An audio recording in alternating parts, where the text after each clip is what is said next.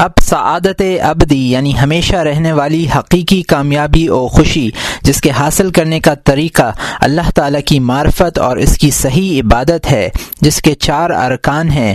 ان چار ارکان کا دوسرا رکن معاملات ہے، جس کی چوتھی اصل حلال و حرام اور شبے کی پہچان کے بارے میں ہے، اس کا آغاز کرتے ہیں۔ چوتھی اصل حلال و حرام اور شبے کی پہچان۔ یہ بات جان لے کہ رسول اللہ صلی اللہ علیہ وسلم نے فرمایا ہے، طلب الحلال فریدۃ اللہ کل مسلم، رزق حلال کی تلاش ہر مسلمان پر فرض ہے۔ تو تو اس وقت تک حلال کی تلاش نہیں کر سکتا، جب تک یہ نہ جانے کہ حلال کیا ہوتا ہے۔ اور حضور صلی اللہ علیہ وسلم نے یہ بھی فرمایا ہے کہ حلال بھی واضح ہے اور حرام بھی واضح ہے۔ اور دونوں کے درمیان مشکل اور پیچیدہ شبہات ہیں۔ جو شخص ان شبہات کے گرد گھومے گا، خطرہ ہے کہ حرام میں جا پڑے گا۔ یہ بڑا وسیع علم ہے۔ ہم نے احیاء علوم دین میں اسے تفصیل سے بیان کیا ہے اور جو کسی اور کتاب میں نہیں مل سکتی، اس کتاب میں ہم ان مسائل کی اتنی ہی مقدار بیان کریں گے جو عوام کی استعداد کے مطابق ہو۔ ہم انشاءاللہ اللہ تعالی چار بابوں میں اس کی شرح بیان کرتے ہیں۔ باب اول، طلب حلال کی فضیلت و ثواب۔ دوسرا باب، حلال و حرام میں درجات ورا کے بیان میں۔ تیسرا باب، حلال کی تجسس و تلاش اور اس کے متعلق دریافت کرنا۔ چوتھا باب، شاہی وظیفے اور بادشاہ سے میل جول کے بیان میں۔ پہلا باب، حلال طلب کرنے کے ثواب اور فضیلت کے بیان میں۔ اے عزیز، جان لے کے خدا تعالی فرماتا ہے یا ایو ہر رسول کلو منت و عمل صالحہ اے گروہ انبیاء، رزق حلال کھاؤ اور نیک عمل کرو یعنی اے گروہ انبیاء، جو کچھ کھاؤ، حلال اور پاک کھاؤ، اور جو کام بھی کرو اچھا اور شائستہ شائستہ ہی کرو۔ حضور نبی کریم صلی اللہ علیہ وسلم نے اسی بنا پر فرمایا ہے کہ حلال کی تلاش تمام مسلمانوں پر فرض ہے، اور آپ کا یہ بھی ارشاد ہے کہ جو شخص مسلسل چالیس روز حلال کھائے، کسی حرام چیز کی آمیزش نہ ہونے دے۔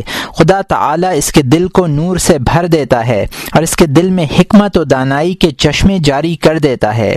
ایک اور روایت میں ہے کہ اس کے دل سے دنیا کی محبت و دوستی دور کر دیتا ہے۔ اور حضرت سعد رضی اللہ تعالیٰ عنہ بزرگ صحابہ کرام میں سے تھے۔ انہوں نے رسول اللہ صلی اللہ علیہ وسلم کی خدمت اقدس میں عرض کی، یا رسول اللہ، دعا فرمائیے کہ اللہ تعالیٰ میری ہر دعا قبول کر لیا کرے۔ تو آپ صلی اللہ علیہ وسلم نے فرمایا کہ حلال خوراک کھایا کرو تاکہ تمہاری دعا مستجاب ہو۔ اور حضور صلی اللہ علیہ وسلم نے فرمایا ہے، بہت سے لوگ ایسے ہوتے ہیں جن کا کھانا اور کپڑا حرام کا ہوتا ہے۔ یہ لوگ ہاتھ اٹھا اٹھا کر دعا کرتے ہیں، مگر ان کی دعا کیسے قبول ہو؟ اور آپ صلی اللہ علیہ وسلم نے فرمایا ہے کہ بیت المقدس میں خدا تعالی کا ایک فرشتہ ہے، جو ہر شب آواز دیتا ہے کہ جو حرام کھاتا ہے، خدا تعالی نہ اس کا فرض قبول کرتا ہے اور نہ سنت۔ اور آپ نے یہ بھی فرمایا ہے کہ جو شخص دس درہم سے کپڑا خریدے ان میں ایک درہم حرام کا ہو۔ جب تک وہ کپڑا اس کے بدن پر رہتا ہے، اس کی نماز قبول نہیں ہوتی۔ اور آپ نے یہ بھی فرمایا ہے کہ جس کا گوشت حرام خوراک سے بنا ہو، آتش دوزخ اس کے زیادہ لائق ہے۔ اور آپ کا ایک ارشاد مبارک یہ ہے کہ جو شخص اس بات کی پرواہ نہ کرے کہ مال کہاں سے ہاتھ آتا ہے، خدا تعالی اس کے بارے میں بھی پرواہ نہیں کرتا کہ کس جگہ سے اسے دوزخ میں ڈال دے۔ اور آپ صلی اللہ علیہ وسلم نے فرمایا ہے، عبادت کے دس حصے ہیں، ان میں سے نو حصے طلب حلال میں ہیں۔ آپ نے یہ بھی فرمایا ہے، جو شخص تلاش حلال میں تھک کر رات کو گھر آتا ہے، اسے سونے سے پہلے بخش دیا جاتا ہے۔ اور صبح جب اٹھتا ہے، تو اللہ تعالیٰ اس سے خوش اور راضی ہوتا ہے۔ اور حضور علیہ السلاۃ وسلام نے فرمایا ہے کہ خدا تعالیٰ فرماتا ہے، جو لوگ حرام سے بچتے ہیں، مجھے شرم آتی ہے کہ ان سے حساب لوں۔ اور نبی کریم صلی اللہ علیہ وسلم نے فرمایا ہے، سود کا ایک درہم مسلمان، سود کا ایک درہم مسلمان ہو کر تیس بار زنا کرنے سے زیادہ برا ہے۔ اور آپ صلی اللہ علیہ وسلم نے فرمایا ہے کہ جو شخص حرام مال سے صدقہ کرتا ہے، اللہ تعالیٰ اس صدقے کو قبول نہیں فرماتا، اور جو مال جمع کر کے رکھے گا، اس کا توشہ دوزخ بنے گا۔ ایک دفعہ سیدنا حضرت صدیق اکبر رضی اللہ تعالیٰ عنہ نے اپنے غلام کے ہاتھ سے دودھ پی لیا۔ بعد میں آپ کو خیال آیا کہ یہ دودھ حلال طریقے سے حاصل نہیں کیا گیا۔ انگشت مبارک حلق میں ڈال کر قے کر دیا اور آپ کو اس قدر خوف اور ڈر پیدا ہوا کہ روح پرواز کر جانے کا خطرہ لاحق ہو گیا۔ اور آپ نے عرض کی، بار خدایا، میں تیرے پاس پناہ لیتا ہوں۔ اس سے جو میری رگوں میں باقی رہ گیا ہے کہہ کے ذریعے اور کہہ کے ذریعے باہر نہیں نکلا۔ اور سید حضرت عمر سیدنا حضرت عمر فاروق رضی اللہ تعالیٰ عنہ نے بھی ایسا ہی کیا جب ایک دفعہ غلطی سے صدقے کا دودھ آپ کو لوگوں نے پلا دیا۔ حضرت عبداللہ بن عمر رضی اللہ تعالیٰ عنہما فرماتے ہیں کہ اگر تو تو اس قدر کثرت سے نمازیں پڑھے کہ تیری کمر ٹیڑھی ہو جائے اور اس قدر روزے رکھے کہ سوکھ کر بال کی طرح پتلا ہو جائے تو بھی کوئی فائدہ نہ ہوگا اور اس نماز روزے کو قبول نہ کریں گے۔ جب تک تو حرام سے پرہیز نہ کرے۔ حضرت سفیان الثوری رحمۃ اللہ علیہ فرماتے ہیں، جو آدمی حرام مال سے صدقہ اور خیرات کرے، وہ اسی طرح ہے جیسے کوئی پیشاب سے ناپاک کپڑا دھوئے تاکہ اور زیادہ ناپاک ہو جائے۔ حضرت یاہیا بن معاذ رحمۃ اللہ علیہ فرماتے ہیں، نیکی خدا تعالی کا خزانہ ہے اور اس کی چابی دعا اور اس چابی کے دندانے لکمائے حلال ہے۔ حضرت سہل تستری رحمۃ اللہ علیہ فرماتے ہیں، کوئی شخص بھی ایمان کی حقیقت نہیں پا سکتا مگر چار چیزوں کے ذریعے۔ پہلی، سنت کے مطابق سب فرائض ادا کرے۔ دوسری، پرہیزگاری کی شرط کے مطابق رزق حلال کھائے۔ تیسری، تمام ناشائستہ حرکات و افعال سے ظاہر و باطن میں دستکش ہو جائے۔ چوتھی، موت تک اسی حالت میں رہے۔ بزرگوں نے فرمایا ہے، جو شخص چالیس روز شبے کا کھانا کھاتا ہے، اس کا دل سیاہ اور زنگ آلود ہو جاتا ہے۔ عبداللہ بن مبارک رحمۃ اللہ علیہ فرماتے ہیں شبے کا ایک درہم جو اس کے مالک کو واپس کر دوں، وہ میرے نزدیک ایک لاکھ درہم صدقہ کرنے سے بہتر ہے۔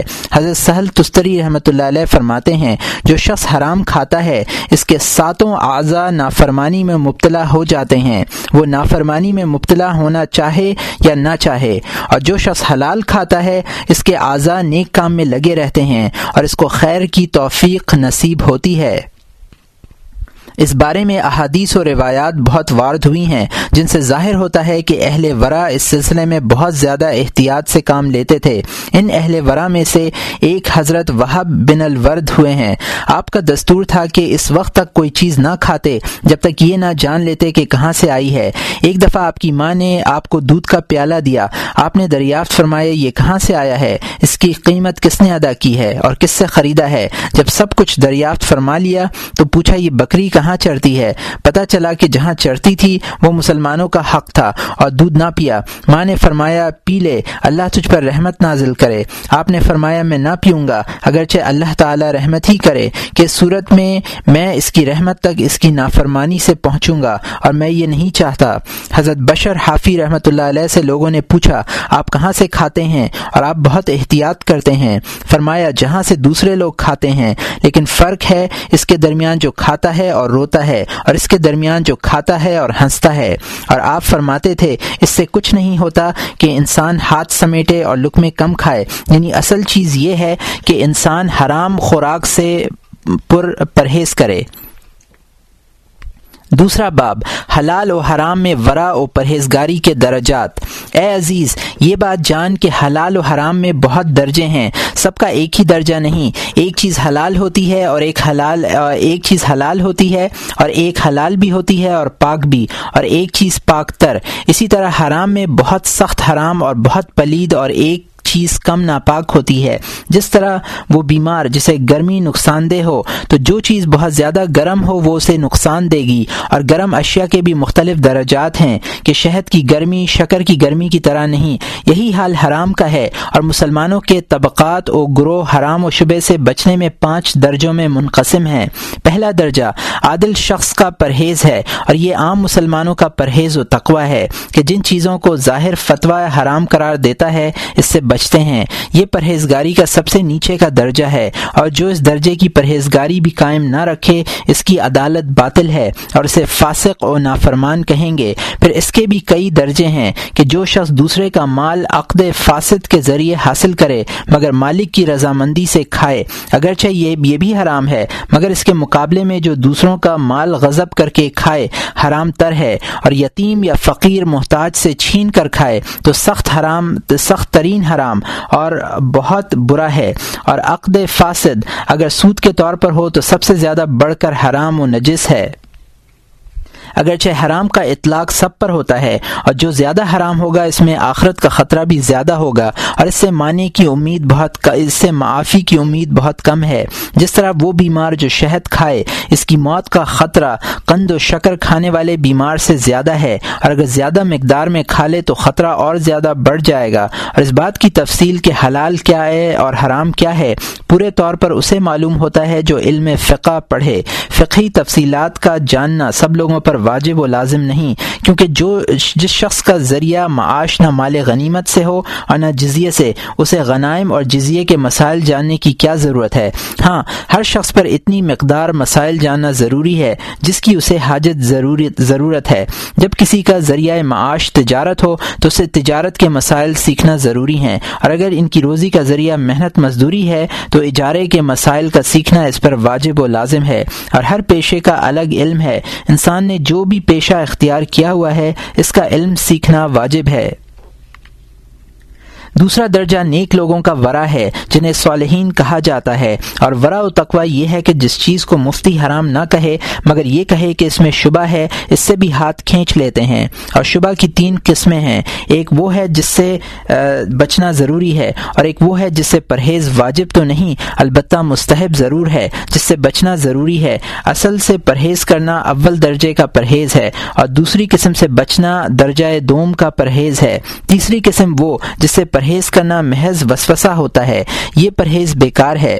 جس طرح کوئی شخص شکار کا گوشت نہ کھائے اور اور کسے شاید یہ اور کہے شاید یہ شکار کسی کی ملکیت ہو اور اس سے بھاگ کر آیا ہو یا مانگے ہوئے مکان سے باہر نکل جائے اور کہے شاید اس کا مالک مر گیا ہو اور وارث کی ملکیت ہو گیا ہو۔ ایسی باتوں پر جب تک دلیل سریح قائم نہ ہو، محض وسوسائے بیکار ہیں۔ ورا کا تیسرا درجہ پرہیزگار لوگوں کا ورا ہے، جن کو دوسرے الفاظ میں متقی کہتے ہیں۔ اس کی حقیقت یہ ہے کہ جو چیز نہ حرام ہو، نہ شبے والی، بلکہ مطلق حلال ہو، اس سے خطرے کے تحت پرہیز کیا جائے کہ کہیں شبہ یا حرام میں مبتلا نہ ہو جائے۔ کیونکہ حضور نبی کریم صلی اللہ علیہ وسلم فرماتے ہیں، بندہ متقی لوگوں کے درجے تک نہیں پہنچتا۔ جب تک اس چیز سے بھی نہ بچے، جس میں کوئی خطرہ نہ ہو۔ اس خطرے کی بنا پر کہ کہیں خطرے والی چیز کا مرتکب نہ ہو جائے۔ حضرت عمر فاروق رضی اللہ تعالیٰ عنہ فرماتے ہیں، میں نے دس حلال چیزیں چھوڑ دیں۔ اس ڈر کے مارے کہ کہیں حرام میں نہ پڑ جاؤں۔ اور اس بنا پر نیک لوگوں کا دستور تھا کہ اگر کسی سے سو درہم لینے ہوتے تھے، تو اس سے ایک کم سو لیتے تھے کہ کہیں زیادتی نہ ہو جائے۔ علی بن معید رحمۃ اللہ علیہ فرماتے ہیں کہ کرائے کے مکان میں رہتا تھا۔ ایک روز میں نے خط لکھا اور ارادہ کیا کہ دیوار سے مٹی لے کر اسے خشک کروں۔ پھر خیال آیا کہ دیوار میری ملکیت نہیں، اس لیے مجھے ایسا نہ کرنا چاہیے۔ پھر دل میں کہا، اتنی تھوڑی سی مٹی لینے سے کیا گناہ ہے؟ تو تھوڑی سی مٹی لے کر ڈال لی۔ رات کو خواب میں دیکھا کہ ایک شخص مجھے کچھ کہہ رہا ہے۔ جو لوگ کہتے ہیں کہ خاک دیوار کی کوئی حیثیت نہیں۔ ایک شخص مجھے کچھ کہہ رہا ہے۔ جو لوگ کہتے ہیں کہ خاک دیوار کی کوئی حیثیت نہیں، اس کے لینے میں کوئی حرج نہیں، انہیں کل قیامت کو اس کا انجام معلوم ہوگا۔ جو لوگ پرہیزگاری کے اس درجے میں ہوتے ہیں، وہ تھوڑی اور معمولی چیز سے اس بنا پر پرہیز کرتے ہیں کہ ممکن ہے کہ اگر ایسا کیا تو زیادہ کرنے کی عادت پڑ جائے گی۔ اور اسی احتیاط کی بنا پر یہ واقعہ پیش آیا کہ جب حضرت حسین بن علی مرتضی رضی اللہ تعالی عنہما نے ایک دفعہ جبکہ آپ بچے تھے، صدقے کے مال سے کھجور اٹھا کر منہ میں ڈالی تو حضور نبی کریم صلی اللہ علیہ وآلہ وسلم نے فرمایا، کخ کخ الکہا نکالو نکالو، تھوکو۔ اور حضرت عمر بن عبدالعزیز رضی اللہ تعالیٰ عنہ کی خدمت میں ایک دفعہ مال غنیمت میں مشک لائی گئی۔ تو آپ آپ نے ناک بند کر لی کہ اس کا نفع تو اس کی خوشبو سونگنا ہی ہے اور یہ سب مسلمانوں کا حق ہے۔ میں اکیلا اس سے نفع اٹھانے کا مجاز نہیں۔ بزرگان دین میں سے کوئی بزرگ کسی بیمار کے سرحانے بیٹھا ہوا تھا۔ جب حکم الہی آ گیا اور وہ بیمار فوت ہو گیا تو اس بزرگ نے چراغ گل کر دیا اور فرمایا، اب اس تیل میں وارث کا حق بھی داخل ہو گیا ہے۔ اور حضرت عمر فاروق رضی اللہ تعالیٰ عنہ نے مال غنیمت کی مشق اپنے گھر میں رکھی ہوئی تھی تاکہ آپ کی اہلیہ محترمہ رضی اللہ تعالیٰ عنہ اسے مسلمانوں کے پاس فروخت کر دیں۔ ایک روز آپ گھر تشریف لائے تو آپ کی بیوی کے دوپٹے سے مشق کی خوشبو آئی۔ پوچھا، یہ کیا ہے؟ بیوی صاحبہ نے جواب دیا، میں خوشبو تول رہی تھی اور اس سے میرے ہاتھ کو لگ گئی اور وہ میں نے دوپٹے سے مل لی۔ حضرت عمر رضی اللہ تعالیٰ عنہ دوپٹہ ان کے سر سے اتار کر دھوتے اور پھر سونگتے اور مٹی سے ملتے۔ اس وقت اسے دھونے سے چھوڑا جبکہ خوشبو بالکل ختم ہو گئی۔ پھر وہ دوپٹہ استعمال کے لیے بیوی کو دیا۔ اگرچہ اس قدر خوشبو کا لگ جانا قابل گرفت عمل نہ تھا۔ لیکن حضرت عمر رضی اللہ تعالیٰ عنہ نے چاہا کہ بالکل دروازہ بند ہو جائے تاکہ وہ کسی دوسری برائی تک نہ پہنچا دے اور نیز حرام میں گرفتار ہونے کے ڈر سے حلال کو چھوڑ دیا اور متقی لوگوں کا ثواب بھی حاصل ہو۔ اور لوگوں نے حضرت امام احمد بن حنبل رحمۃ اللہ علیہ سے پوچھا کہ کوئی شخص مسجد میں ہو اور اس میں بادشاہ کے مال سے اگر بتی وغیرہ خوشبو کے لیے جلا لے تو درست ہے۔ آپ نے فرمایا، وہاں سے مسجد سے باہر آ جانا چاہیے تاکہ خوشبو نہ سونگے اور یہ بات حرام کے نزدیک ہے۔ کیونکہ اس قدر خوشبو جو ان کے کپڑوں میں لگ گئی ہے، یہی تو مقصود ہے اور شاید کہ اس بات کو معمولی اور آسان تصور تصور کریں۔ اور لوگوں نے حضرت سے دریافت کیا کہ اگر کسی شخص کو ایسا کاغذ ملے جس میں احادیث درج ہوں، مالک کی اجازت کے بغیر اسے نقل کرتا ہے۔ آیا اس کی اجازت ہے؟ آپ نے فرمایا، اس کی اجازت نہیں۔ اور حضرت عمر فاروق رضی اللہ تعالیٰ عنہ کے نکاح میں ایک عورت تھی، جس سے آپ پیار کرتے تھے۔ جب آپ خلیفہ بنے تو اس عورت کو طلاق دے دی۔ اس ڈر سے کہ شاید کسی بارے میں سفارش کرے اور تعلق اور پیار کی وجہ سے آپ اس کی سفارش مسترد نہ کر سکیں۔ جان لے کہ ہر مباح چیز جو انسان کو زینت دنیا کی طرف راغب کرے، یہ اس لیے ہوتا ہے کہ جب بندہ اس کام میں مشغول ہوتا ہے، تو وہ کام اسے ایک دوسرے کام میں مصروف کر دیتا ہے، بلکہ جو شخص حلال بھی سیر ہو کر کھاتا ہے متقی لوگوں کے درجے سے محروم ہو جاتا ہے۔ اس کی وجہ یہ ہوتی ہے کہ جب حلال سیر ہو کر کھاتا ہے تو شہوت و خواہش میں جنبش پیدا ہوتی ہے اور اس بات کا خطرہ لاحق ہو جاتا ہے کہ ناشائستہ حرکات کے خیالات دل میں آنا شروع ہو جائیں گے اور اس بات کا خطرہ بھی لاحق ہو جاتا ہے کہ نظر میں کجی پیدا ہو جائے اور اہل دنیا کے مال، ان کے محلات اور باغات کو دیکھنا اس وجہ سے ہوتا ہے کہ یہ بات ہر سے دنیا کو تیز کرتی ہے اور دنیا کی طلب و تلاش میں ڈال دیتی ہے۔ اور پھر رفتہ رفتہ حرام تک پہنچا دیتی ہے۔ اسی بنا پر رسول اللہ صلی اللہ علیہ وسلم نے فرمایا ہے، دنیا کی محبت تمام گناہوں کی سردار ہے اور اس محبت سے آپ نے مباح دنیا کی محبت مراد لی ہے۔ یہ محبت انسان کے دل کو دنیا کی طرف کھینچتی ہے۔ یہاں تک کہ یہ زیادہ دنیا طلبی میں مبتلا کرتی ہے اور زیادہ دنیا طلبی نافرمانی اور معاشیت کے بغیر حاصل نہیں ہوتی اور یہ محبت ذکر الہی کو دل میں ٹھہرنے نہیں دیتی اور تمام بدبختیوں کا سرچشمہ۔ یہ بات ہے کہ دل پر خدا تعالی سے غفلت کا غلبہ ہو جائے اور اس وجہ سے ایک دفعہ یہ ہوا کہ حضرت سفیان الثوری رحمۃ اللہ علیہ، جو ایک صاحب علم بزرگ تھے، ایک مکان کے دروازے پر سے گزرے، جو آدمی آپ کے ساتھ تھا، اس نے اس مکان کو دیکھنا شروع کر دیا اور آپ نے اسے منع فرمایا اور فرمایا کہ تم لوگ اگر دنیا داروں کی ان چیزوں کو نہ دیکھو، تو یہ لوگ اس طرح کے اصراف میں نہ پڑیں۔ بس تم لوگ بھی ان کے اس اصراف کے گناہ میں شریک ہو۔ اور حضرت امام احمد بن حنبل رحمۃ اللہ علیہ کو دیوار اور گھر کی گچ قلعی کرنے کے متعلق پوچھا گیا۔ آپ نے فرمایا، زمین یعنی فرش کا گچ کرنا تو درست ہے تاکہ مٹی نہ اڑے، لیکن دیوار دیوار کا گچ کرنا مکروح جانتا ہوں کہ زینت و آرائش میں داخل ہے۔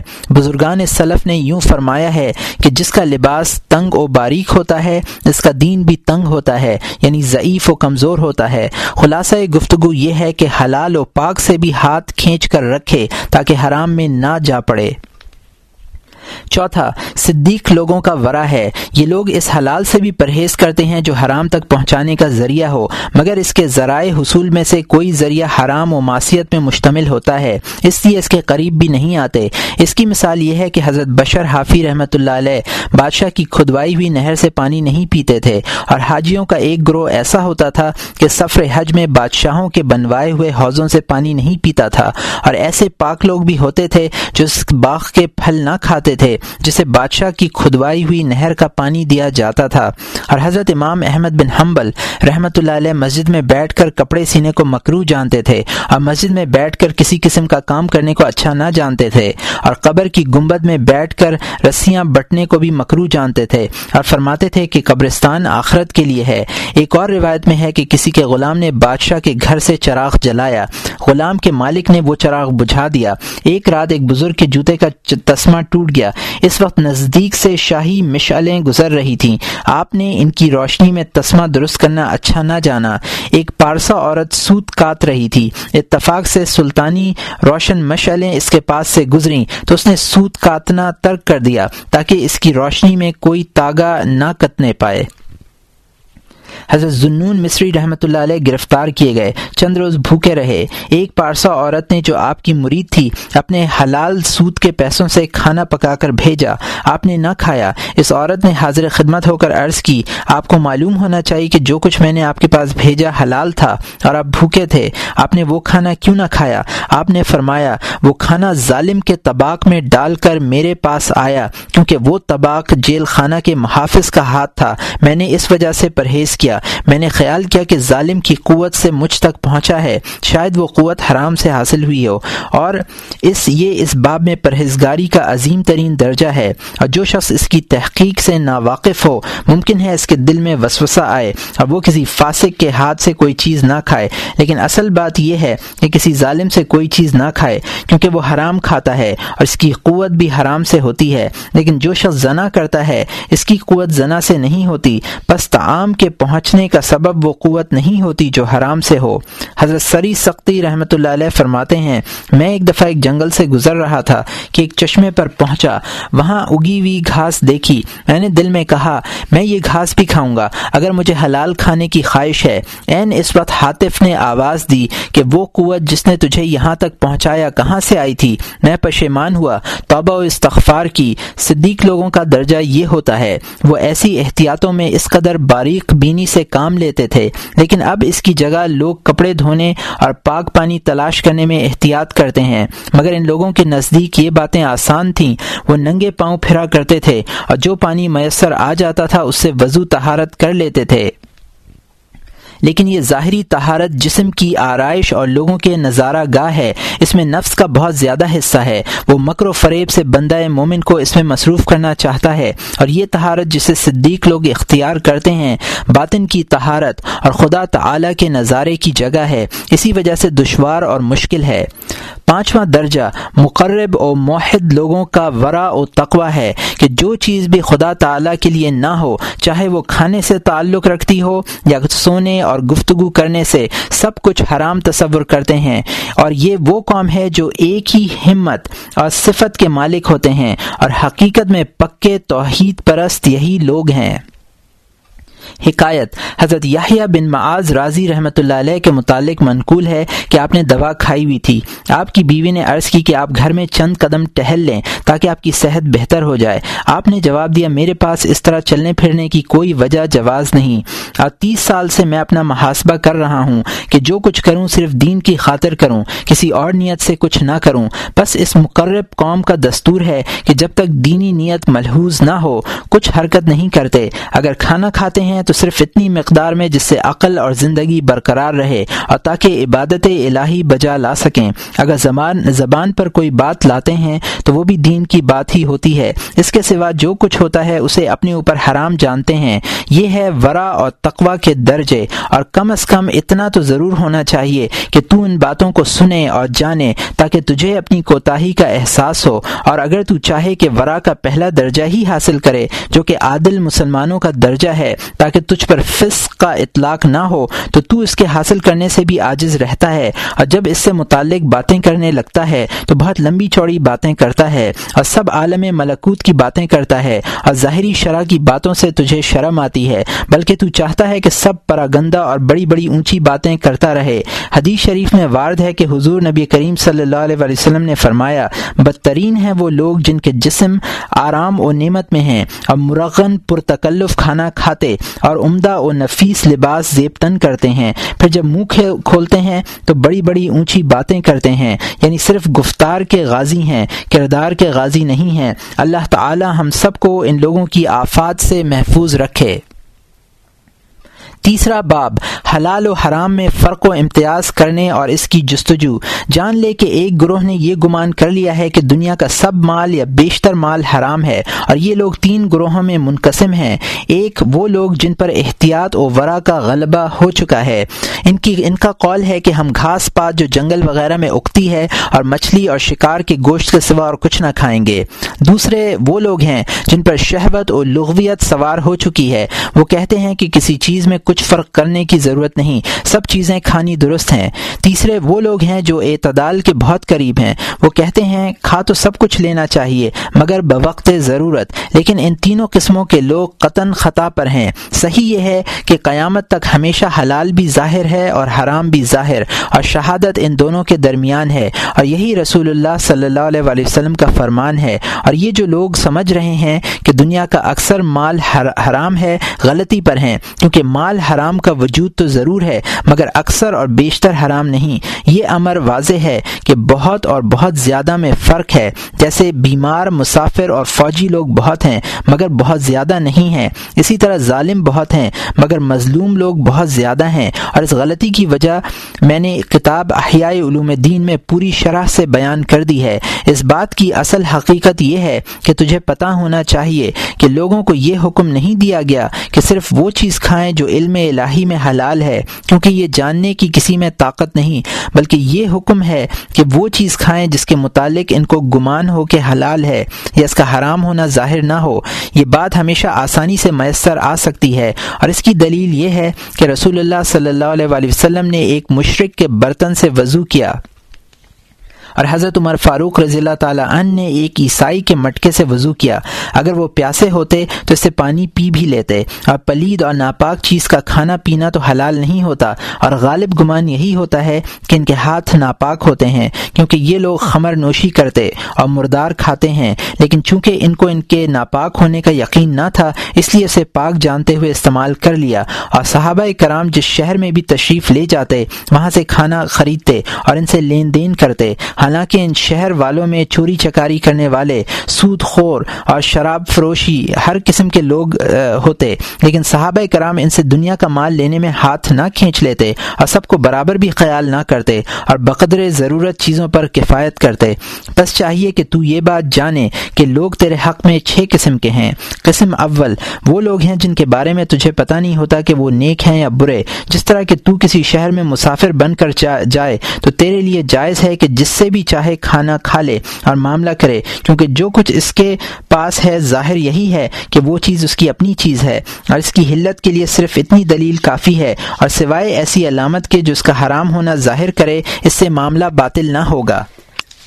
لیکن اگر کوئی شخص اس بارے میں توقف کرے اور ایسے شخص کو تلاش کرے جو اس کے، اس کا نیک ہونا بتائے، تو اس کو، تو اس کی اس طرح کی احتیاط بھی ورا میں داخل ہے اور مستحسن ہے، واجب و ضروری نہیں۔ دوسری قسم، وہ لوگ ہیں جن کا اچھا ہونا تجھے معلوم ہو، اس کے مال سے کھانا درست و روا ہے اور اس میں بھی توقف کرنا ورا میں داخل نہیں، بلکہ یہ وسوسہ ہے۔ چنانچہ اگر وہ شخص تیرے توقف کی وجہ سے رنجیدہ ہوگا، تو تیرے ذمے گناہ اور معصیت لکھی جائے جائے گی۔ کیونکہ اچھے لوگوں کے بارے میں تیرا بدگمانی کرنا گناہ اور معصیت ہے۔ تیسری قسم، وہ لوگ ہیں جن کے بارے میں تجھے پورا پتا ہو کہ ظالم ہیں، جیسے ترک لوگ اور بادشاہوں کے مقرر کردہ حاکم۔ یا تجھے اس بات کا علم ہو کہ اس کا سارا یا بیشتر مال حرام کا ہے، تو اس کے مال سے بچنا ضروری اور واجب ہے۔ مگر یہ کہ تجھے علم ہو کہ یہ مال اس کے پاس حلال جگہ سے آیا ہے، کیونکہ اس وقت اس کے حلال ہونے کی علامت موجود ہے کہ اس چیز پر اس شخص کا قبضہ جائز ہے۔ غاصبانہ قبضہ نہیں۔ چوتھی قسم وہ لوگ ہیں جن کے متعلق علم ہو کہ ان کا بیشتر مال حلال ہے، لیکن کس قدر حرام کی ملاوٹ سے خالی بھی نہیں۔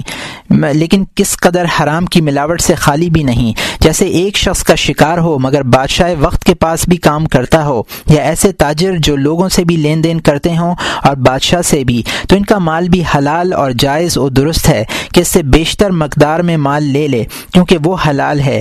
تاہم اس سے پرہیز کرنا ورا و تقوا میں داخل مستقل و ضروری ہے۔ حضرت عبداللہ بن مبارک رحمۃ اللہ علیہ کے وکیل نے بسرا سے آپ کو لکھا کہ ایسے لوگوں سے لین دین کرنا پڑتا ہے جو بادشاہوں سے لین دین کرتے ہیں۔ کیا ان سے لین دین اور معاملہ درست ہے؟ آپ نے اس کے جواب میں اپنے وکیل کو لکھا کہ اگر یہ لوگ صرف بادشاہوں سے ہی لین دین کرتے ہیں تو تم ان سے لین دین نہ کرو۔ اور اگر اور لوگوں سے بھی معاملہ رکھتے ہیں تو پھر تم بھی ایسے لوگوں سے لین دین کر لیا کرو۔ پانچویں قسم۔ وہ لوگ ہیں جن کا ظالم ہونا تجھے معلوم نہ ہو اور اس کے مال کے متعلق بھی تجھے خبر نہ ہو، لیکن اتنا ہو کہ اس میں کوئی ظلم کی علامت تجھے نظر آتی ہو، جیسے قبا اور کلا اور فوجی لوگوں کی شکل و صورت۔ تو یہ ظاہر علامت ہے۔ اس لیے ان کے ساتھ معاملہ کرنے سے پرہیز کرنا چاہیے۔ جب تک تجھے یہ معلوم نہ ہو کہ یہ مال جو تجھے دے رہا ہے، وہ کہاں سے لایا ہے۔ چھٹی قسم۔ وہ لوگ ہیں جن میں ظلم کی علامت تو تجھے کچھ نظر نہ آئے، البتہ ان میں فسق کی علامت پائی جاتی ہو، جیسے وہ ریشمی لباس پہنتا ہو، یا سونے کا زیور، اور تجھے یہ بھی معلوم ہو کہ یہ شخص شراب پیتا ہے اور نامحرم عورتوں کو دیکھتا ہے۔ تو ایسے شخص کے بارے میں صحیح حکم یہ ہے کہ اس کے مال سے بھی پرہیز کرنا ضروری اور واجب و ضروری نہیں۔ کہ ان افعال سے مال حرام نہیں ہو جاتا اور اس سے زیادہ وہم کی گنجائش نہیں کہ یہ شخص ان افعال کو حلال جانتا ہے تو ممکن ہے کہ حرام مال سے بھی پرہیز نہ کرتا ہو، لیکن اس وہم سے اس کے مال کو حرام قرار نہیں دیا جا جا سکتا کیونکہ کوئی شخص بھی مکمل طور پر گناہ اور معصیت سے پرہیز نہیں کرتا۔ حلال و حرام کے فرق کرنے میں اس قاعدے کو نگاہ رکھنا چاہیے۔ اس نگہداشت کے باوجود اگر حرام چیز کھانے میں آ جائے اور پتہ نہ ہو تو اس پر مواخذہ نہ ہوگا۔ جیسا کہ نجاست کی حالت میں نماز جائز نہیں، اگر نجاست کہیں لگی ہوئی ہو اور علم نہ ہو تو مواخذہ نہ ہوگا۔ اور بعد میں پتہ چل جائے تو ایک قول کے مطابق اس نماز کی قضا واجب نہیں۔ حضور نبی کریم صلی اللہ علیہ وسلم نے عین حالت نماز میں نالین شریف اتار دیے اور وہ نماز نہ لوٹائی۔ اور اتارنے کی یہ وجہ بیان فرمائی کہ نالین شریف نجاست سے آلودہ ہے۔ اور جاننا چاہیے کہ جہاں ہم نے کہا ہے کہ اہل ورا کے لیے پرہیز کرنا ضروری ہے، اگرچہ واجب نہیں کہ اس مال والے سے یہ دریافت کیا جائے کہ یہ تو کہاں سے لایا ہے۔ بشرط یہ کہ وہ اس تفتیش سے آزردہ خاطر نہ ہو، اور اگر آزمودہ ہو، آزردہ ہو تو اس طرح کی تفتیش حرام ہے، کیونکہ تقوی احتیاط ہے اور کسی کو آزردہ کرنا حرام ہے، بلکہ اس سے نرمی کرے اور کوئی بہانہ کر لے اور نہ کھائے، اور اگر کوئی چارہ نہ پائے تو کھا لے، تاکہ وہ شخص رنجیدہ خاطر نہ ہو اور اگر کسی اور سے اس طرح دریافت کرے کہ وہ سن لے تو ایسا کرنا بھی حرام و ناجائز ہے، کیونکہ اس فعل سے تجسس، غیبت اور بدگمانی پائی جاتی ہے اور یہ تینوں فعل حرام ہیں اور احتیاط کی خاطر یہ فعل حلال نہیں ہو سکتا کہ حضور نبی کریم صلی اللہ علیہ وسلم جب کہیں مہمان ہوتے تو کچھ دریافت نہ فرماتے اور کہیں سے کچھ ہدیہ، تحفہ آتا تو اس کے متعلق بھی کچھ دریافت نہ کرتے، مگر ایسی جگہ دریافت فرما لیتے جہاں کوئی شبہ ظاہر ہوتا۔ اور ابتدا میں جب آپ مدینہ منورہ تشریف لے گئے، تو جو کچھ لوگ آپ کی خدمت اقدس میں لاتے، آپ دریافت فرماتے کہ ہدیہ ہے یا صدقہ۔ ایسا اس لیے کرتے کہ یہ شک کا مقام تھا اور اس سے کوئی رنجیدہ خاطر نہ ہوتا۔ اور یہ بات بھی ذہن میں رکھ لو، اگر بازار میں بادشاہ کا مال لایا جائے یا لوٹ مار کی بکریاں لا کر فروخت کی جاتی ہوں، تو اگر یہ پتا ہو کہ بازار میں بیشتر مال حرام کا ہے، تو چاہیے کہ نہ خریدے، جب تک کہ اس کے متعلق دریافت نہ کر لے کہ یہ مال کہاں سے اور کس طرح آیا ہے؟ اگر بازار میں زیادہ مال حرام کا نہیں، تو بلا تفتیش و دریافت اس کا خریدنا درست و جائز ہے، لیکن ورا و تقوا کے تحت دریافت کرنا ضروری ہے۔ چوتھا باب، بادشاہوں سے وظیفہ لینے اور انہیں سلام کرنے اور ان سے حلال مال لینے کے بیان میں۔ جاننا چاہیے کہ جو کچھ شاہان زمانہ کے پاس ہوتا ہے، اس میں جو مال مسلمانوں سے خراج کے طور پر یا جرمانہ یا رشوت کی صورت میں ان سے لیا ہے، وہ حرام ہے۔ ہاں ان کے پاس تین قسم کا مال حلال ہے۔ ایک وہ جو مال انہیں کفار سے بطور غنیمت ملا ہو، دوسرا وہ مال جو زمینوں سے شرح شریف کے شرائط کے مطابق لیا ہو۔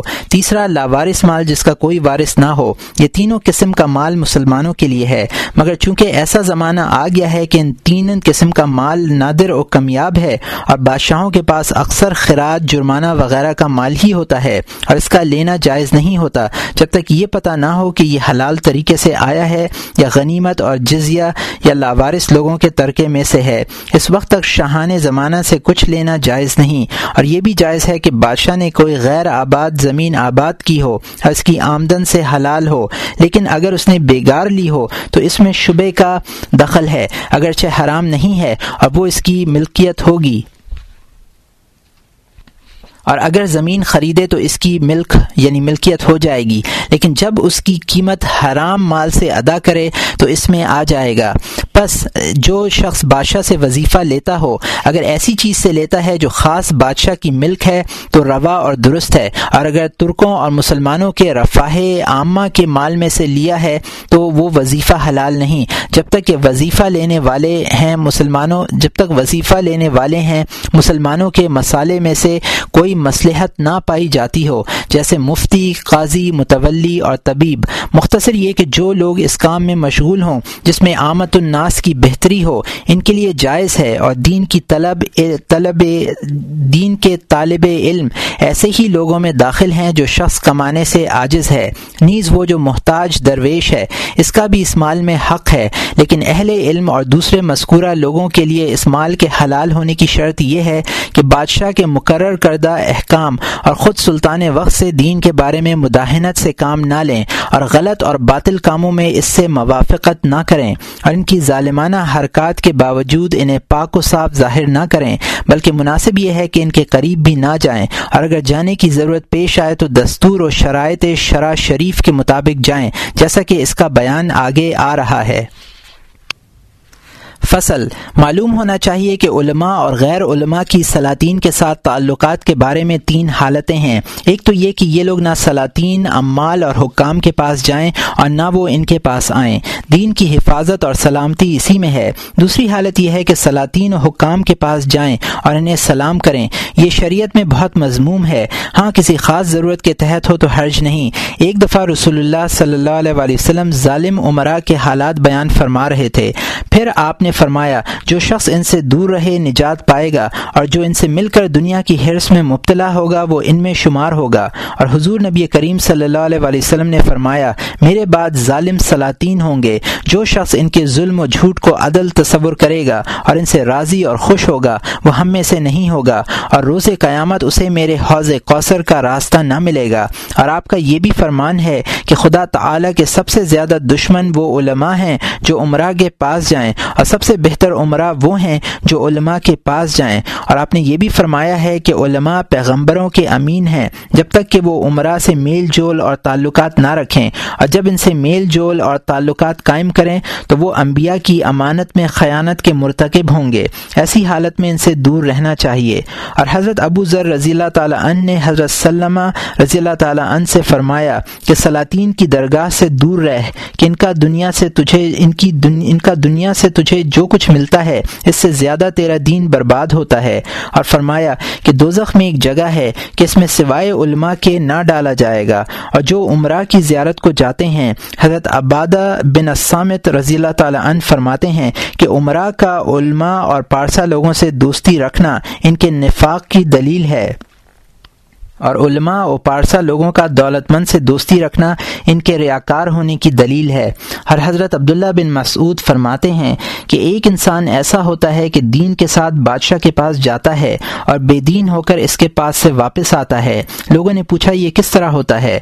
فرمایا، جا کر بادشاہوں کی خوشنودی اس کام میں تلاش کرتا ہے، جس میں خدا تعالی کی ناراضگی ہوتی ہے۔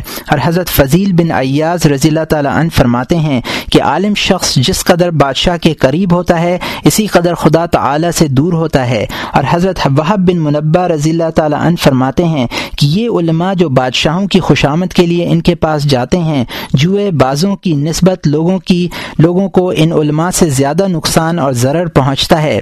اور حضرت محمد بن مسلمہ رضی اللہ تعالیٰ عنہ فرماتے ہیں، نجاست اور گندگی پر بیٹھی ہوئی مکھی اس عالم سے بہتر ہے جو بادشاہوں کے دربار میں جائے۔ فصل۔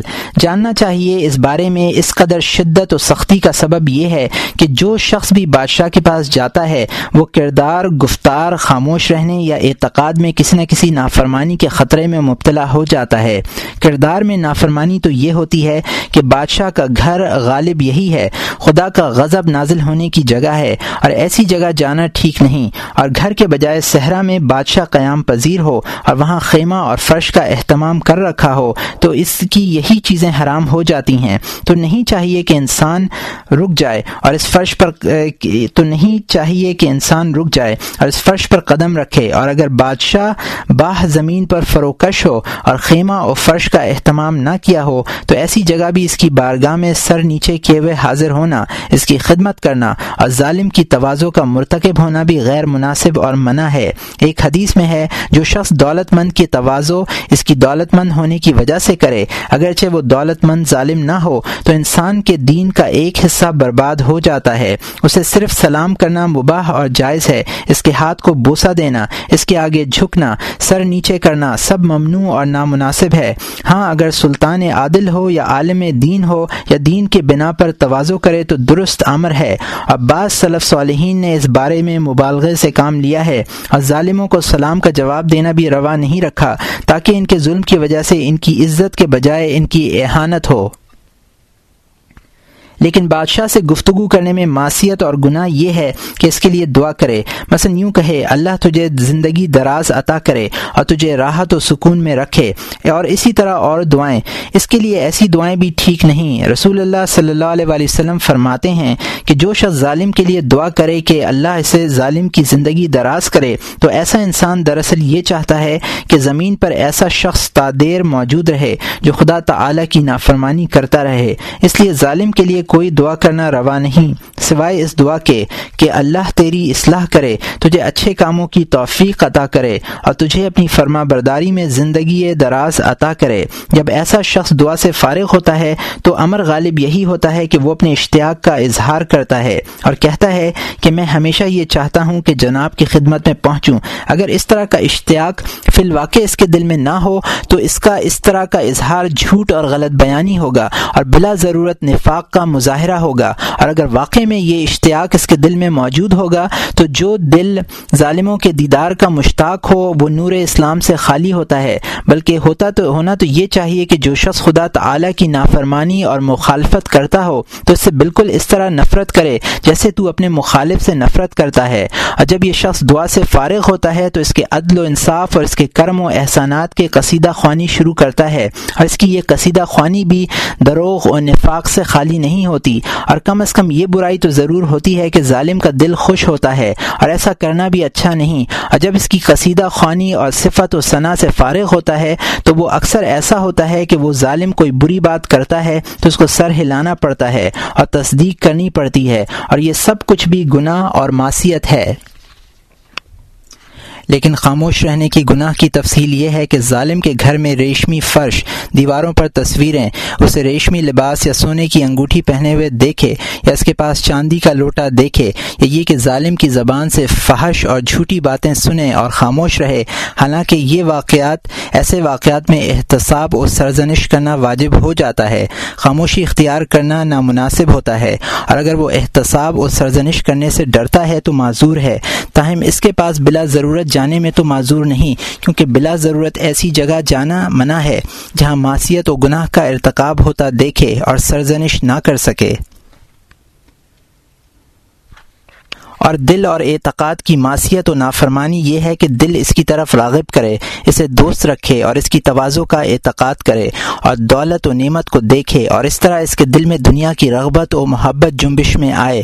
رسول اللہ صلی اللہ علیہ وسلم نے فرمایا ہے، اے گروہ مہاجرین، دنیا داروں کے پاس نہ جاؤ، کیونکہ اس طرح خدا تعالیٰ اس روزی پر جو اس نے تمہیں دی ہے تم سے ناراض ہوگا۔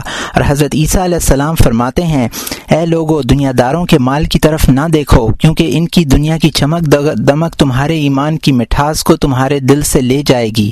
بس اس ساری گفتگو سے یہ بات معلوم ہوئی کہ کسی ظالم کے پاس جانے کی رخصت و اجازت نہیں۔ مگر دو عذر پیش آنے کی صورت میں، ایک یہ کہ بادشاہ اپنی بارگاہ میں حاضر ہونے کا حکم جاری کرے کہ اگر تو اس کے حکم کی تعمیل نہ کرے تو وہ ستائے اور رنج پہنچائے گا یا اس کا روب و دبدبہ جاتا رہے گا اور ریت میں جرت و دلیری پیدا ہو جائے گی۔ دوسرا عذر یہ ہے کہ اپنے لیے انصاف چاہے یا کسی مسلمان کا حق دلانے میں اس کی سفارش کے لیے جائے، تو اس مقصد کے لیے جانے کی اجازت ہے۔ بشرط یہ کہ دروغ گوئی اور قصہ قصیدہ خوانی نہ کرے اور اسے سختی کے ساتھ نصیحت کرنے سے پہلو تہی نہ کرے۔ اور اگر سختی کے ساتھ نصیحت کرنے سے ڈرتا ہو، تو نرمی سے نصیحت کرنا ترک نہ کرے۔ اگرچہ جانتا ہو کہ نصیحت کا کچھ اثر نہ ہوگا، لیکن جھوٹ بولنے اور صفت و ثنا کرنے سے بہرحال بچے۔ اور اگر جانتا ہو کہ نصیحت قبول نہیں کرے گا، تو بہر صورت خود جھوٹ اور اس کے قصیدہ خوانی سے دور رہے۔ اور کچھ لوگ وہ ہوتے ہیں جو یہ ظاہر کرتے ہیں کہ فلاں شخص کی سفارش کے لیے جا رہے ہیں۔ اور اگر وہ کسی اور دوسرے کی سفارش سے ہو جائے یا بادشاہ کے ہاں اس دوسرے کی قبولیت ہو جائے تو یہ آزردہ خاطر ہوتے ہیں اور یہ ثمر کی علامت ہوتی ہے کہ یہ شخص ضرورت کے تحت شاہی دربار میں نہیں جاتا بلکہ طلب جاہ کی خاطر جاتا ہے۔ تیسری حالت یہ ہے کہ وہ سلاطین کے پاس نہ جائے، بلکہ سلاطین اس کے پاس آئیں۔ اور اس کے جواز کی شرط یہ ہے کہ سلام کا جواب دے۔ اور اگر احترام کھڑا ہو جائے تو روا ہے کہ اس کا اس کے پاس آنا احترام علم کے باعث ہوتا ہے، تو وہ بھی اس نیکی کی وجہ سے احترام و اکرام کا مستحق ہو جاتا ہے۔ جس طرح ظلم کی صورت میں احانت کا مستحق تھا، لیکن اگر کھڑا نہ ہو اور دنیا کی حقارت ظاہر کرے تو زیادہ بہتر ہے۔ ہاں جبکہ یہ ڈر ہو کہ کھڑا نہ ہونے کی صورت میں وہ آزردہ ہوگا یا رعیت میں بادشاہ کا روب و دبدبہ باطل ہو جائے گا، تو پھر تعظیماً و احتراماً کھڑا ہو جانا بہتر ہے۔ اور جب بادشاہ اس کے پاس بیٹھ جائے، تو تین طرح اسے نصیحت کرنا واجب ہے۔ ایک یہ کہ اگر بادشاہ کوئی ایسا فیل کرے جو حرام ہو، لیکن اسے اس کی حرمت کا علم نہ ہو، تو اس کا فرض ہے کہ اس کی حرمت سے اسے آگاہ کرے۔ دوسرے یہ کہ اگر ایسا کام کرے جسے وہ خود حرام جانتا ہو، جیسے ظلم و فسق وغیرہ، تو اسے ڈرائے اور نصیحت کرے اور اسے بتائے کہ دنیا کی لذت اس لائق نہیں۔ کہ اس کی خاطر اپنی آخرت کو نقصان پہنچائے۔ اسی کے مانند اور باتوں سے نصیحت کرے۔ تیسرے یہ کہ اگر جانتا ہو کہ فلاں کام میں لوگوں کی مصلحت اور بہتری ہے اور بادشاہ اس کام سے غافل ہو، تو اگر جانتا ہو کہ میری بات قبول کر لے گا، تو ضرور اس کی توجہ اس طرف مبزول کرائے۔ اور جس شخص کا بھی بادشاہ کے ہاں آنا جانا ہو اور سلطان وقت اس کی بات قبول کر لیتا ہے، اسے لازم ہے کہ ان تینوں طریقوں سے اسے نصیحت کرے۔ اور جب عالم بعمل ہوگا، تو اس کی بات کا کچھ نہ کچھ اثر ضرور ہوگا۔ لیکن اگر وہ ان سے دنیا کی حرص رکھتا ہو تو اسے خاموش رہنا بہتر ہے، کیونکہ اس کی نصیحت سے صرف یہ فائدہ ہوگا کہ لوگ اس پر ہنسیں گے۔ حضرت مقاتل بن صالح رحمۃ اللہ علیہ کہتے ہیں کہ میں حضرت حماد بن سلمہ رحمۃ اللہ علیہ کے پاس تھا۔ ان کے گھر کے سامان کی ساری کائنات ایک چٹائی، ایک چمڑا، ایک قرآن مجید اور وضو کے لیے ایک لوٹا تھا۔ کسی نے ان کے دروازے پر دستک دی۔ آپ نے فرمایا، کون ہے؟ بتانے والوں نے کہا، محمد بن سلمان خلیفہ وقت ہے۔ وہ اندر آیا اور بیٹھ گیا اور کہنے لگا کہ کیا وجہ ہے کہ میں جب بھی آپ کو دیکھتا ہوں، میرا دل حیبت و خوف سے بھر جاتا ہے۔ حضرت حماد نے فرمایا، اس کی وجہ وہ ہے جو رسول اللہ صلی اللہ علیہ وسلم نے بیان فرمائی ہے کہ جس عالم کا اپنے علم سے مقصود صرف خدا تعالی کی ذات ہوتی ہے، سب اس سے ڈرتے ہیں۔ اور اس کے برعکس اس کا مقصود مطلوب دنیا ہو، تو ہر، وہ ہر ایک سے ڈرتا ہے۔ خلیفہ وقت نے چالیس ہزار درہم ان کے سامنے رکھے اور کہا، انہیں اپنی ضروریات میں خرچ کریں۔ آپ نے فرمایا، اٹھ کر چلا جا۔ اس نے دس دفعہ خدا کی قسم کھائی کہ یہ رقم مجھے حلال وراثت سے ملی ہے۔ اس میں حرام کی آمیزش نہیں ہے۔ آپ نے فرمایا، مجھے اس کی کچھ ضرورت نہیں۔ اس نے کہا، تو اسے آپ مستحق لوگوں میں تقسیم کر دیں۔ آپ نے جواب دیا، عدل و انصاف سے تقسیم کرنے کے باوجود ممکن ہے۔ کوئی شخص یہ کہے کہ تقسیم کرنے میں انصاف نہیں کیا اور گناہ گار ہوں اور میں ایسا نہیں کرنا چاہتا۔ اور وہ چالیس ہزار درہم نہ لیے۔ سلاطین کے ساتھ علماء کی باتیں اور حال یہ ہوتا تھا۔ اور جب وہ سلاطین کے پاس تشریف لے جاتے، تو اس طرح لے جاتے جس طرح حضرت تاؤس رحمۃ اللہ علیہ خلیفہ وقت حشام بن عبد الملک کے پاس تشریف لے گئے۔ حشام جب مدینہ منورہ پہنچا تو کہا، صحابہ کرام میں سے کسی کو میرے پاس لایا جائے۔ لوگوں نے بتایا، سب صحابہ وصال فرما چکے ہیں۔ اس وقت کوئی صحابی دنیا میں موجود نہیں۔ اس نے کہا، تابعین میں سے کسی کو لاؤ۔ حضرت تاؤس رحمۃ اللہ علیہ کو اس کے پاس لایا گیا۔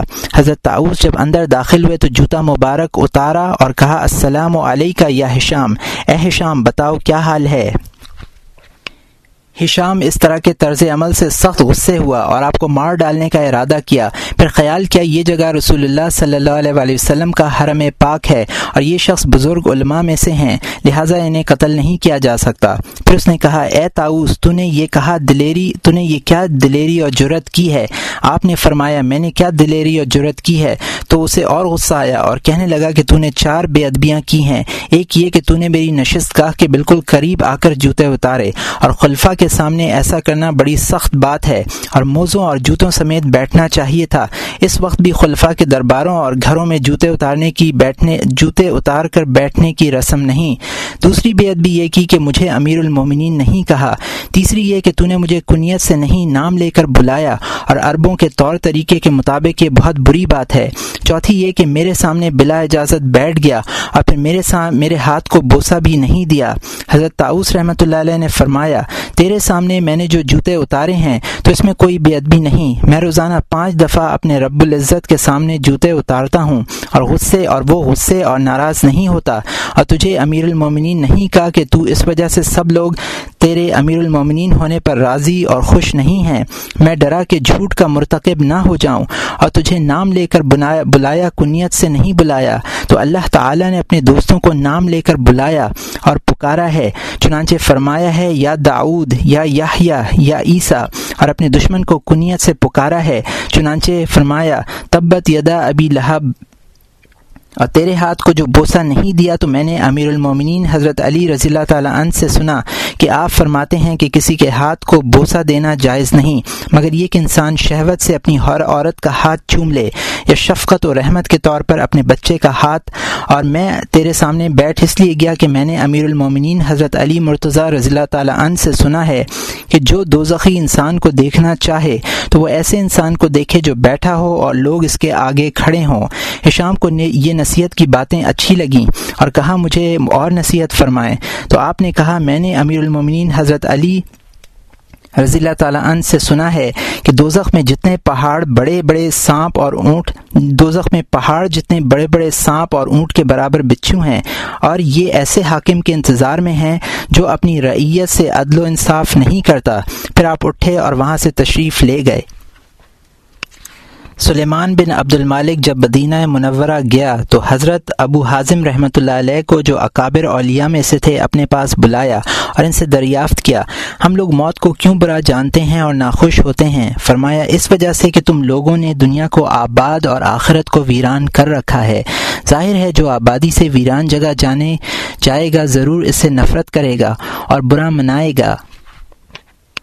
خلیفہ نے پھر دریافت کیا۔ لوگ جب خدا تعالی کے حضور پیش ہوں گے تو ان کا کیا حال ہوگا؟ فرمایا، نیک لوگ تو ایسے ہوں گے جیسے کوئی سفر ختم کر کے اپنے عزیزوں سے آ ملے اور خوش ہو اور بدگار، اور بدکار بھگوڑے غلام کی طرح جس کو زبردستی پکڑ کر اپنے مالک کے روبرو پیش کرتے ہیں۔ خلیفہ نے پھر کہا، کاش مجھے یہ معلوم ہو جائے کہ وہاں میرا کیا حال ہوگا۔ فرمایا، قرآن مجید میں دیکھ لے، تجھے اپنا حال معلوم ہو جائے گا۔ خدا تعالی فرماتا ہے، ان الابرار لفیج نعیم و ان الفجار لفی جہیم بے شک نیک لوگ نعمتوں میں ہوں گے اور برے لوگ بھڑکتی ہوئی آگ میں۔ خلیفہ نے پھر دریافت کیا، خدا تعالیٰ کہاں ہے؟ فرمایا، قریب من المحسنین یعنی اللہ تعالیٰ نیک لوگوں کے قریب ہے۔ تو سلاطین کے ساتھ علماء دین کی باتیں اس طرح کی ہوتی تھیں۔ اس کے برعکس دنیا دار علماء کی باتیں، ان کے حق میں دعائیں کرنا، ان کی صفت و ثنا کرنا اور ایسی باتوں کی تلاش ہوتی ہے جس سے وہ خاموش ہوں۔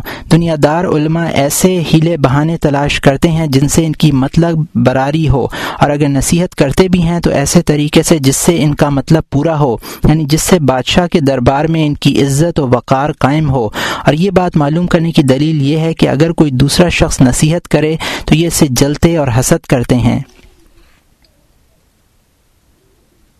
مختصر یہ ہے کہ جس قدر ہو سکے ان ظالم حکام و سلاطین کی شکل و صورت دیکھنے سے بھی دور ہی رہے اور ان سے میل جول نہ کرنا بہتر ہے اور جو لوگ بادشاہوں اور حکام سے میل جول رکھتے ہیں ان سے بھی تعلق نہ رکھنا چاہیے اور کوئی شخص ان سے میل جول کو ترک کرنے پر قادر نہیں تا وقت یہ کہ گوشہ نشینی اختیار نہ کرے اور دوسرے عام لوگوں سے بھی متعلق منقط تعلق منقطع کرنے پر قادر نہ ہو تو اسے چاہیے کہ گوشہ خلوت اختیار کرے اور ان سے میل جول ترک کر دے۔ دے رسول اللہ صلی اللہ علیہ وسلم فرماتے ہیں، میری امت ہمیشہ خدا تعالی کی نگہبانی اور حمایت میں رہے گی، جب تک کہ ان کے علماء عمرہ و حکام سے موافقت نہ کریں۔ خلاصہ یہ ہے کہ رعیت میں فساد و خرابیوں کا پھیلنا بادشاہوں کے خراب ہونے سے ہوتا ہے اور سلاطین میں فساد و خرابی کا پیدا ہونا علماء کے فساد و خرابی کے باعث ہوتا ہے، جو ان کی اصلاح نہیں کرتے اور ان کی غلط باتوں پر زبانیں انکار نہیں کھولتے۔ فصل۔ اگر کوئی بادشاہ کسی عالم کے پاس اس غرض سے مال بھیجے کہ وہ اسے خیرات کے طور پر تقسیم کر دے، تو اگر اس مال کا مالک موجود ہو اور اس عالم کو پتہ ہو کہ دراصل یہ مال فلاں شخص کا ہے، تو ہرگز اسے تقسیم نہ کرے، بلکہ چاہیے کہ اس کے مالک کو دے دے۔ اور اگر مالک کا علم نہ ہو تو اس صورت میں بھی علماء کے گروہ نے تو وہ مال لینے اور اسے تقسیم کرنے سے منع کیا ہے۔ اور ہمارے نزدیک بہتر یہ ہے کہ ان سے لے لے اور خیرات کے طور پر تقسیم کر دے، تاکہ ظالم حکام کی ہاتھ سے تو باہر نکل آئے اور ان کے ظلم و فسق کا ذریعہ نہ بنے اور تاکہ محتاج اور درویش لوگوں کی راحت کا باعث بنے۔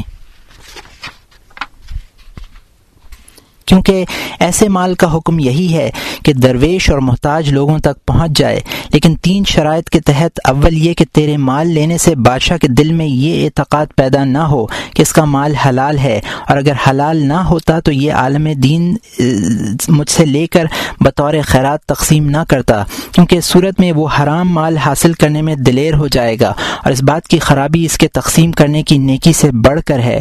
اور دوسری یہ کہ عالم ایسے مقام میں نہ ہو کہ دوسرے لوگ بھی بادشاہ سے مال لینے میں اس کی پیروی شروع کر دیں اور اس کے خیرات کرنے کے عمل سے بے خبر رہیں۔ جیسا کہ ایک گروہ نے یہ دلیل پکڑی ہے کہ حضرت امام شافعی رحمۃ اللہ علیہ خلفہ سے مال لیتے تھے، لیکن انہیں یہ معلوم نہیں کہ آپ وہ سارا مال تقسیم کر دیتے تھے۔ حضرت وحب بن منبع اور حضرت تاؤس رحمۃ اللہ علیہما دونوں بزرگ حجاج بن یوسف کے بھائی کے پاس تشریف لے جاتے۔ حضرت تاؤس اسے نصیحت کرتے۔ ایک روز صبح کو سخت سردی تھی۔ حجاج کے بھائی نے حکم دیا کہ چادر ان کے کندھے پر ڈال دی جائے۔ حضرت تاؤس اس وقت مصروف گفتگو تھے۔ آپ نے کندھوں کو جنبش دی۔ یہاں تک کہ چادر آپ کے کندھے سے گر پڑی۔ حجاج کا بھائی یہ دیکھ کر غصہ ہوا۔ جب آپ اس کے دربار سے باہر تشریف لائے تو حضرت وہاب نے حضرت تاؤس سے فرمایا، اگر آپ وہ چادر لے لیتے اور کسی درویش محتاج کو دے دیتے، تو یہ اس سے بہتر تھا جو آپ نے اسے ناراض کر دیا۔ آپ نے فرمایا، مجھے اس بات کا خدشہ تھا کہ اگر میں لے لیتا تو کوئی دوسرا بھی میری پیروی شروع کر دے اور ان سے مال لینا شروع کر دے اور اسے یہ علم نہ ہو کہ میں نے تو اس سے لے کر درویش کو دے دی ہے۔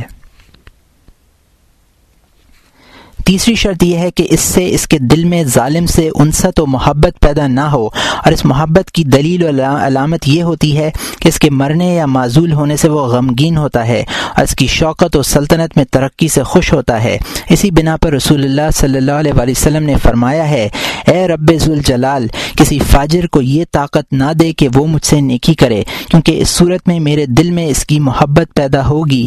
اور آپ نے یہ اس لیے فرمایا کہ جو شخص بھی انسان سے نیکی کرتا ہے تو خواہ مخواہ دل میں اس کی محبت پیدا ہو جاتی ہے اور خدا تعالی فرماتا ہے، ولا ترکفو الزین ظلم اور ظالموں کی طرف نہ جھکو۔ حکایت۔ کسی خلیفہ نے ایک دفعہ ہزار درہم حضرت مالک بن دینار رحمۃ اللہ علیہ کے پاس بھیجے۔ آپ نے وہ ہزار کے ہزار ہی تقسیم کر دیے۔ ایک درہم بھی پاس نہ رکھا۔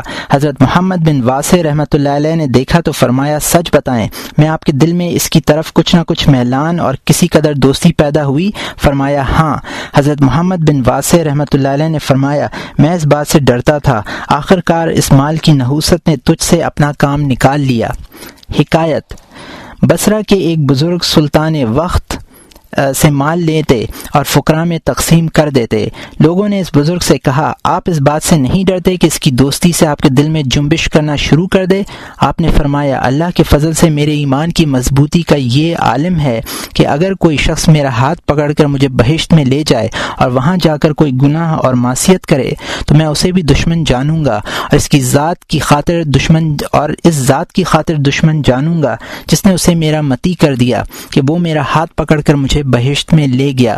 جب کسی کی پختگی ایمان کا یہ عالم ہو تو اسے کوئی ڈر نہیں۔ اگر بادشاہوں سے مال لے اور فقر اور محتاج لوگوں میں تقسیم کر دے، واللہ عالم۔